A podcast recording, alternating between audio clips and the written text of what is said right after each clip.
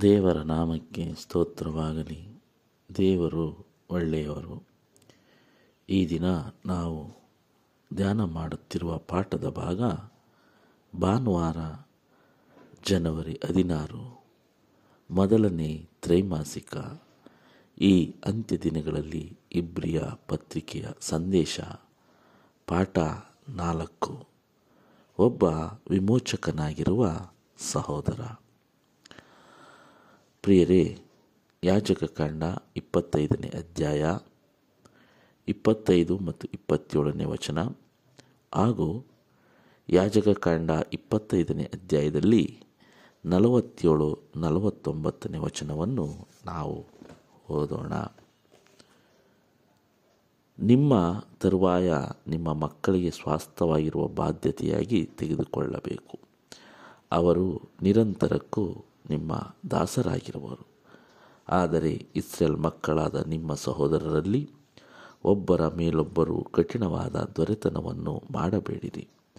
ಮತ್ತು ನಿನ್ನ ಬಳಿಯಲ್ಲಿರುವ ಪರಕೀಯ, ಇಲ್ಲವೇ ಪ್ರವಾಸಿಯ ಸಂಪತ್ತು ಹೆಚ್ಚಾಗಲಾಗಿ ನಿನ್ನ ಸಹೋದರನು ಅವನ ಬಳಿಯಲ್ಲಿ ಬಡವನಾಗಿ ನಿನ್ನ ಬಳಿಯಲ್ಲಿ ಇರುವ ಪರಕೀಯ, ಇಲ್ಲವೇ ಪ್ರವಾಸಿ, ಇಲ್ಲವೇ ಪರಕೀಯನ ಸಂತತಿ ಹುಟ್ಟಿದವನಿಗೆ ತನ್ನನ್ನು ಮಾರಿಕೊಂಡರೆ ಹೀಗೆ ಅವನು ತನ್ನನ್ನು ಮಾರಿಕೊಂಡ ಮೇಲೆ ಅವನು ತಿರುಗಿ ವಿಮೋಚಿಸಲ್ಪಡಬಹುದು.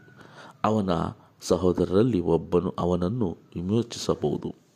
ಅವನ ಚಿಕ್ಕಪ್ಪನಾಗಲಿ ಇಲ್ಲ, ಅವನ ಚಿಕ್ಕಪ್ಪನ ಮಗನಾಗಲಿ ಇಲ್ಲ, ಅವನ ಕುಟುಂಬದಲ್ಲಿ ಸಮೀಪವಾಗಿರುವ ಸಂಬಂಧಿಕರಲ್ಲಿ ಯಾರಾಗಲಿ ಅವನನ್ನು ವಿಮೋಚಿಸಬಹುದು.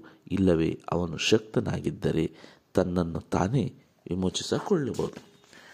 ಪ್ರಿಯರೇ, ಈ ವಾಕ್ಯ ಹೇಳುವ ಒಂದು ಉದ್ದೇಶವೇನೆಂದರೆ ಮೋಶೆಯ ಕಾಲದಲ್ಲಿ ಒಬ್ಬ ಇಸ್ರೇಲ್ ಕುಟುಂಬದಲ್ಲಿ ಹುಟ್ಟಿದಂಥ ಮನುಷ್ಯ ಬಡವನಾಗಿದ್ದರೆ ಒಂದು ವೇಳೆ ಪರಕೀಯ ಅಂದರೆ ಅನ್ಯ ಜನಾಂಗದವನು ಶ್ರೀಮಂತನಾಗಿದ್ದರೆ ಅವನ ಬಳಿ ದಾಸತ್ವ ಅಂದರೆ ಜೀತದಾಳಾಗಿ, ಕೆಲಸದಾಳಾಗಿ ಅವನು ಕೊಡುವ ದುಡ್ಡಿಗೆ ಕೆಲಸ ಮಾಡಬಹುದಾಗಿತ್ತು. ಆದರೆ ಅವನು ಕೊಟ್ಟಂಥ ಆ ಒಂದು ಮತ್ತ ಭರ್ತಿಯಾಗುವ ಕಾಲಗಳು ಎಷ್ಟಿತ್ತೆಂದರೆ ಬರೋಬ್ಬರಿ ಐವತ್ತು ವರ್ಷಗಳ ಕಾಲ. ಒಬ್ಬ ಮನುಷ್ಯನ ಹತ್ರ ಹಣವನ್ನು ತೆಗೆದುಕೊಂಡು ಜೀತದಾಳಾಗಿ, ದಾಸನಾಗಿ, ಗುಲಾಮನಾಗಿ ಅವನ ಮನೆಯಲ್ಲಿ ಸೇವೆ ಸಲ್ಲಿಸಬೇಕೆಂದರೆ ಐವತ್ತು ವರ್ಷಗಳ ಕಾಲ ಸೇವೆ ಸಲ್ಲಿಸಬಹುದಾಗಿತ್ತು. ಹಾಗಾಗಿ ಮೋಶೆ ಈ ಐವತ್ತು ವರ್ಷಗಳು ಬಹಳ ದೀರ್ಘವಾದ ಸಮಯವನ್ನು ತೆಗೆದುಕೊಳ್ಳುತ್ತದೆ. ಅದಕ್ಕೆ ಒಂದು ಕಾನೂನನ್ನು ಮಾಡೋಣ.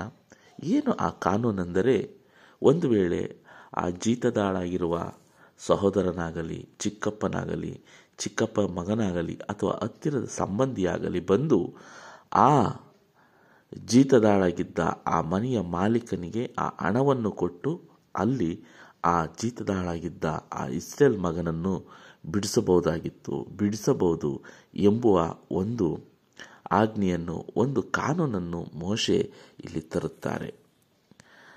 ಹಾಗಾಗಿ ಆ ರೀತಿ ಆ ಒಂದು, ಆ ಜೀತದಾಳಗಿರುವ, ಆ ದಾಸನಾಗಿದ್ದಂತಹ ವ್ಯಕ್ತಿ ಆ ಮನೆಯಿಂದ ಐವತ್ತು ವರ್ಷಗಳು ಕಳೆದ ಮೇಲೆ ಬಿಡುಗಡೆಯಾದಾಗ ಆ ದಿನವನ್ನು ಮಹಾ ಸಂಭ್ರಮದ ದಿನ, ಸಬ್ಬತ್ ದಿನ ಎಂದು ಕೊಂಡಾಡುತ್ತಿದ್ದರು. ಒಂದು ವೇಳೆ ಅದಕ್ಕಿಂತ ಮುಂಚಿತವಾಗಿ ಆ ದಾಸತ್ವದಲ್ಲಿರುವಂತಹ ಆ ವ್ಯಕ್ತಿಯ ಸಹೋದರನೋ ಸಂಬಂಧಿಕನು ಯಾರೇ ಹತ್ತಿರದ ಬಂಧುವಾಗಲಿ ಆ ಮನೆಯ ಮಾಲೀಕನಿಗೆ ಕೊಡಬೇಕಾಗಿದ್ದನ್ನು ಕೊಟ್ಟು ಬಿಡಿಸಿದಾಗಲೂ ಸಹ ಈ ಸಂಭ್ರಮವನ್ನು, ಈ ಆ ದಿನವನ್ನು ಮಹಾಸಬ್ಬದ ದಿನವೆಂದು ಕೊಂಡಾಡಬೇಕು ಎಂಬ ನಿಯಮವಿತ್ತು. ಯಾಕೆ ಆ ಒಂದು ಮಹಾ ಸಂಭ್ರಮದ ದಿನವೆಂದು ಕೊಂಡಾಡುತ್ತಿದ್ದರು ಎಂದರೆ, ಇಷ್ಟು ವರ್ಷಗಳ ಕಾಲ ಒಬ್ಬ ಅನ್ಯ ಜನಾಂಗದವನ ಕೈಯಲ್ಲಿ, ಆತನ ಮನೆಯಲ್ಲಿ ನಾನು ದಾಸನಾಗಿದ್ದೆ, ಗುಲಾಮನಾಗಿದ್ದೆ.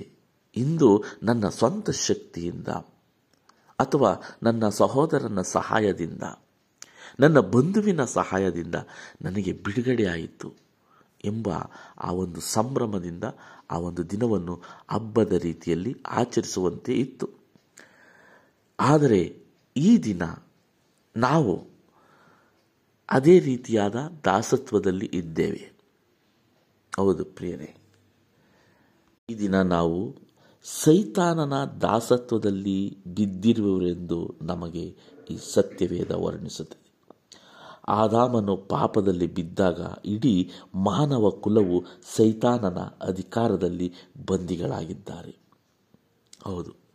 ಈ ದಿನ ನಾವು ನಮ್ಮ ಮನಸ್ಥಿತಿ, ನಮ್ಮ ಜೀವನ ದೇವರ ಕಡೆಗೆ ಹೋಗಬೇಕು ಅಂತ ಎಷ್ಟೋ ಪ್ರಯತ್ನ ಪಟ್ಟರೂ ಸಹ ಸೈತಾನನು ತನ್ನೆಡೆಗೆ ಸೆಳೆದುಕೊಂಡು ನಮ್ಮಿಂದ ಅನೇಕವಾದ ಮನಸ್ಸಿಗೆ ನೋವಾಗುವಂಥ ಕಾರ್ಯಗಳನ್ನು ಮಾಡಿಸುವನಾಗಿದ್ದಾನೆ ಹೌದು, ಈ ಲೋಕದಲ್ಲಿರುವ ಈ ದುಷ್ಟತನ, ಹಿಂಸೆ, ಕ್ರೌರ್ಯ, ಇದೆಲ್ಲ ಯಾರು ಕೊಟ್ಟ ಬಳುವಳಿ?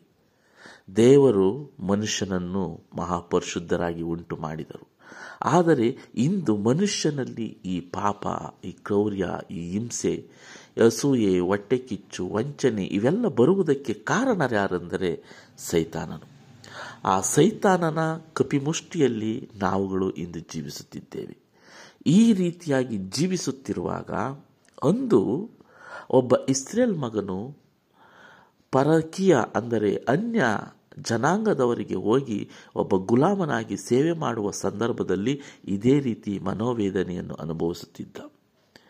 ಇದೇ ರೀತಿಯಾಗಿ ಇಂದು ದೇವರ ಮಕ್ಕಳು ನ್ಯಾಯದಲ್ಲಿ, ನೀತಿಯಲ್ಲಿ, ಧರ್ಮದಲ್ಲಿ ಬದುಕಬೇಕು ಎಂದು ಎಲ್ಲ ಜನಾಂಗದವರು, ಎಲ್ಲ ಭಾಷೆಯವರು ಇಚ್ಛೆ ಪಡುತ್ತಾರೆ ಆದರೆ ಅನಿವಾರ್ಯ ಕಾರಣಗಳಿಂದಾಗಿ ಆ ಸೈತಾನನ ಕುತಂತ್ರದಿಂದ ತಮ್ಮನ್ನು ಇಷ್ಟವಿಲ್ಲದ ಕಾರ್ಯಗಳಿಗೆ ಒಪ್ಪಿಸಿಕೊಂಡು ಮನೋವೇದನೆ ಪಡುವಂಥ ಜನರನ್ನು ನಾವು ಕಾಣುತ್ತಲೇ ಇರುತ್ತೇವೆ ಪ್ರಿಯರೇ. ಈ ಮನೋವೇದನೆ ಪಡುವಂಥ ಕೆಲಸವನ್ನು ನಮಗೆ ಇಷ್ಟವಿಲ್ಲದಿದ್ದರೂ ಮಾಡಲು ನಮಗೆ ಪ್ರೇರೇಪಣೆ ನೀಡುವುದು ಯಾರೆಂದರೆ ಸೈತಾನನು. ಆ ಸೈತಾನನ ದಾಸತ್ವದಲ್ಲಿ ನಾವು ಇಂದು ಜೀವಿಸುತ್ತಿದ್ದೇವೆ.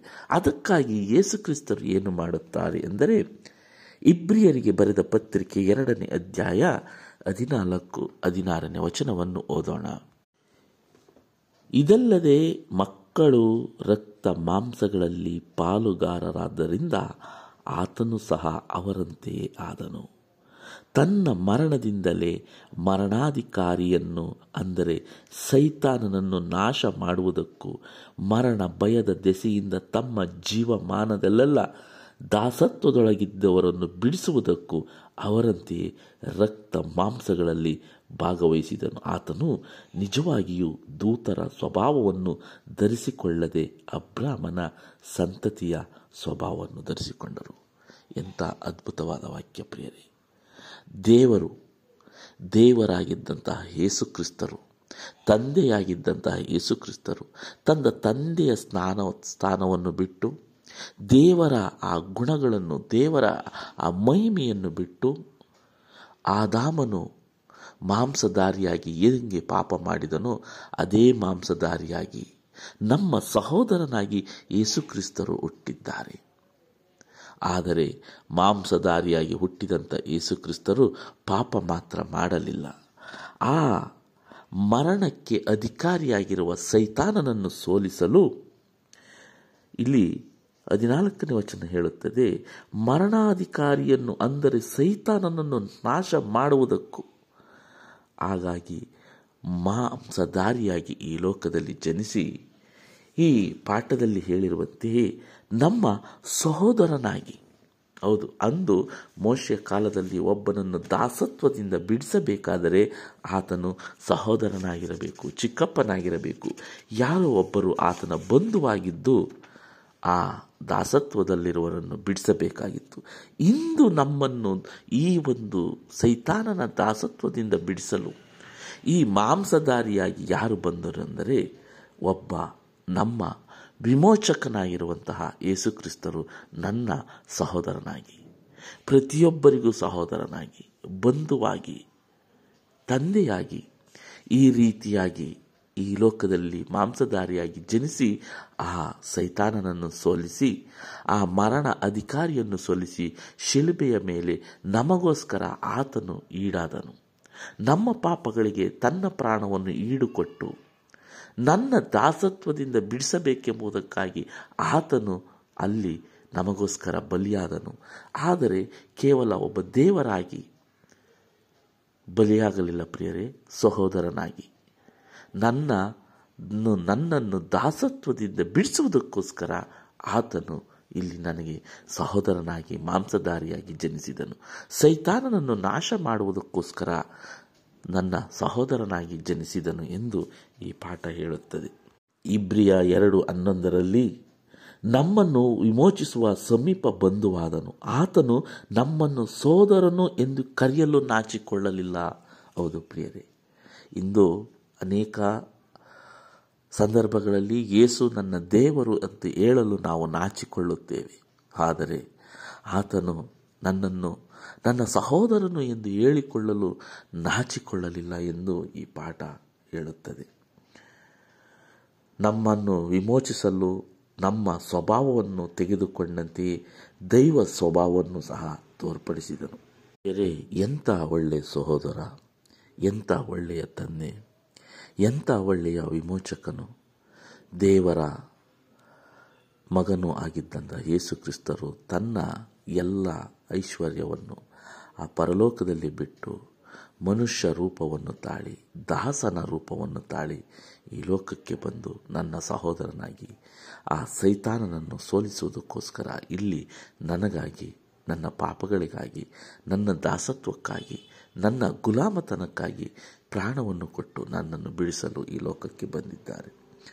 ಅಂಥ ಒಳ್ಳೆಯ ಸಹೋದರನು ನಮಗಿರುವಾಗ ನಾವು ಆತನ ಒಂದು ಆ ಉಪಕಾರಕ್ಕೆ ಆತನು ಮಾಡಿದ ತ್ಯಾಗವನ್ನು ನಾವು ಯಾವಾಗಲೂ ಸ್ಮರಿಸುತ್ತಾ ಜೀವಿಸಬೇಕೆಂದು ಈ ವಾಕ್ಯ ನಮಗೆ ಕಲಿಸಿಕೊಡುತ್ತದೆ. ಈ ಪಾಠ ನಮಗೆ ಕಲಿಸಿಕೊಡುತ್ತದೆ. ಮತ್ತೆ ಮುಂದಿನ ಪಾಠದಲ್ಲಿ ಭೇಟಿಯಾಗೋಣ. ವಂದನೆಗಳೊಂದಿಗೆ. ಆಮೇನ್.